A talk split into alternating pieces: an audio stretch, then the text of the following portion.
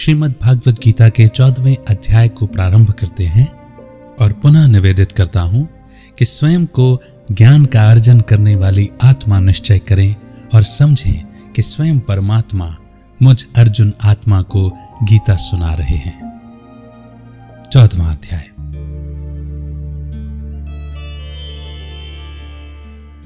श्री भगवान बोले, फिर भी ज्ञानों में श्रेष्ठ ज्ञान मैं तुमको बताता हूँ, जिसके जानने से सारे मुनिजन मुक्ति जीवन मुक्ति रूप परम सिद्धि को प्राप्त हुए हैं।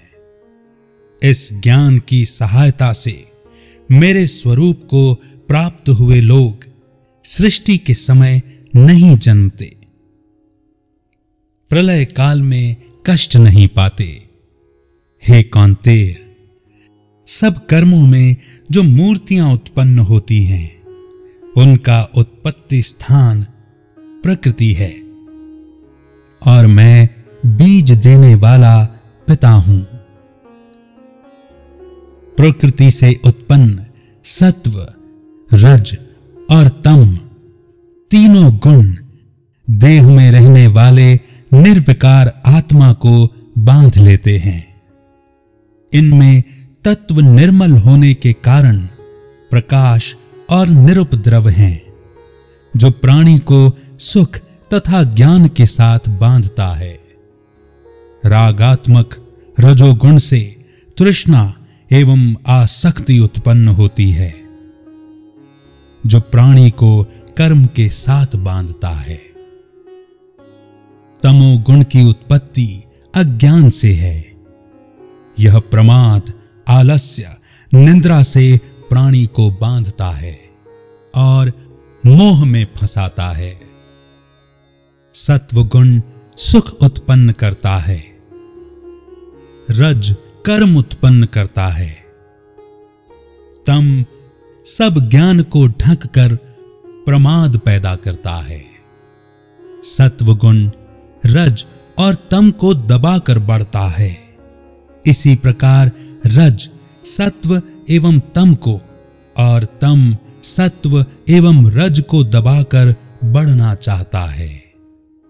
इस देह में इंद्रियों द्वारा जब ज्ञान का प्रकाश उत्पन्न हो, तब समझिए कि सत्व गुण की विशेष वृद्धि हुई है।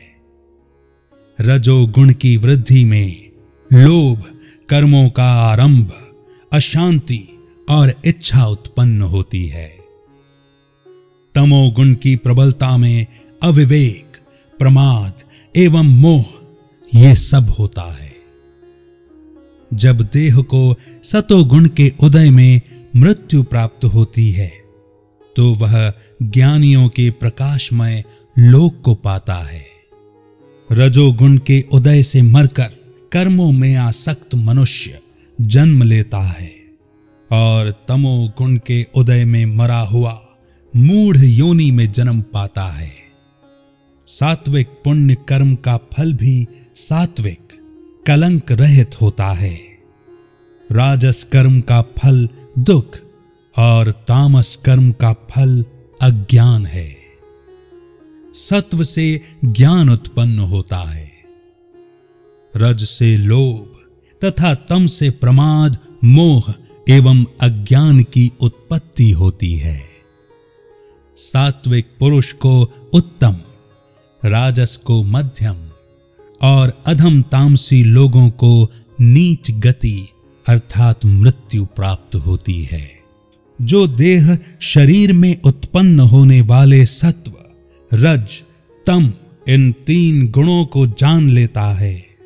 वह जन्म, मृत्यु, बुढ़ापा और रोग से छूटकर मुक्ति पाता है। अर्जुन ने पूछा, हे प्रभु, कैसे मालूम हो कि अमुक मनुष्य ने तीनों गुणों को पार किया है? उसका क्या बर्ताव है? किन उपायों से वो तीनों गुणों को त्यागता है? हे प्रिय, हे पांडुनंदन, उदासीन मनुष्य के समान जिसको सुख दुख समान है और गुणों के कर्म होते ही रहते हैं, यह जानकर जो निश्चिंत रहता है और कभी विचलित नहीं होता। जिसको प्रिय और अप्रिय, निंदा एवं स्तुति समान है, जो धीर है, जिसने सभी बखेड़े छोड़ दिए हैं, उसे गुणातीत कहते हैं। अर्थात जो गुणों के प्रभाव से पार चला जाए। जो अनन्य भक्ति से मुझे स्मरण करता है, वह इन तीन गुणों को जीतकर ब्रह्म भाव को पाता है।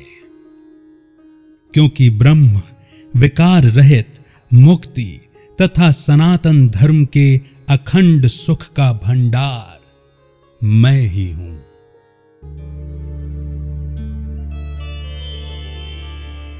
लीजिए। प्रभु ने चौदहवें अध्याय में हम आत्माओं को यह ज्ञान दिया कि प्रकृति अर्थात देह, सत्व, रज और तम, इन तीन गुणों के प्रभाव में आती है। ये तीन गुण ही आत्मा को अपने वश में कर लेते हैं और इन तीन गुणों के प्रभाव से प्रभावित आत्मा फिर गुणों के अनुसार ही, सत्व रजतम इन तीन गुणों के अनुसार ही तदानुसार ही कर्म करती है। सत्व श्रेष्ठ रज मध्यम और तम कनिष्ठ को कहा गया, अधम को कहा गया। यह सत्व क्या है? यह सत्व है, वे सात गुण जिन गुणों से मिलकर के आत्मा बनी है। शांति, ज्ञान, सुख, प्रेम, आनंद, पवित्रता और शक्ति। सातों गुण की प्रधानता है तो सतो प्रधान है, सात्विक हैं। सातों गुण यदि कम हो गए तो रजो प्रधान है। और सातों गुण यदि खत्म हो गए तो तमो प्रधान है। श्रीमद् भागवत गीता के अगले अध्यायों में प्रभु ने इस पर और भी प्रकाश डाला है, उसे सुनेंगे लेकिन तब तक आशा करता हूँ श्रीमद् भागवत गीता के चौदहवें अध्याय को आप बार बार श्रवण करेंगे बार बार मनन चिंतन करेंगे। इसी आशा के साथ अभी आपसे आज्ञा लेता हूँ, श्रीमद् भागवत गीता के पंद्रहवें अध्याय को लेकर पुनः आपके बीच उपस्थित होंगे तब तक के लिए रखिए अपना बेहतर ख्याल। अमित का बहुत बहुत नमस्कार।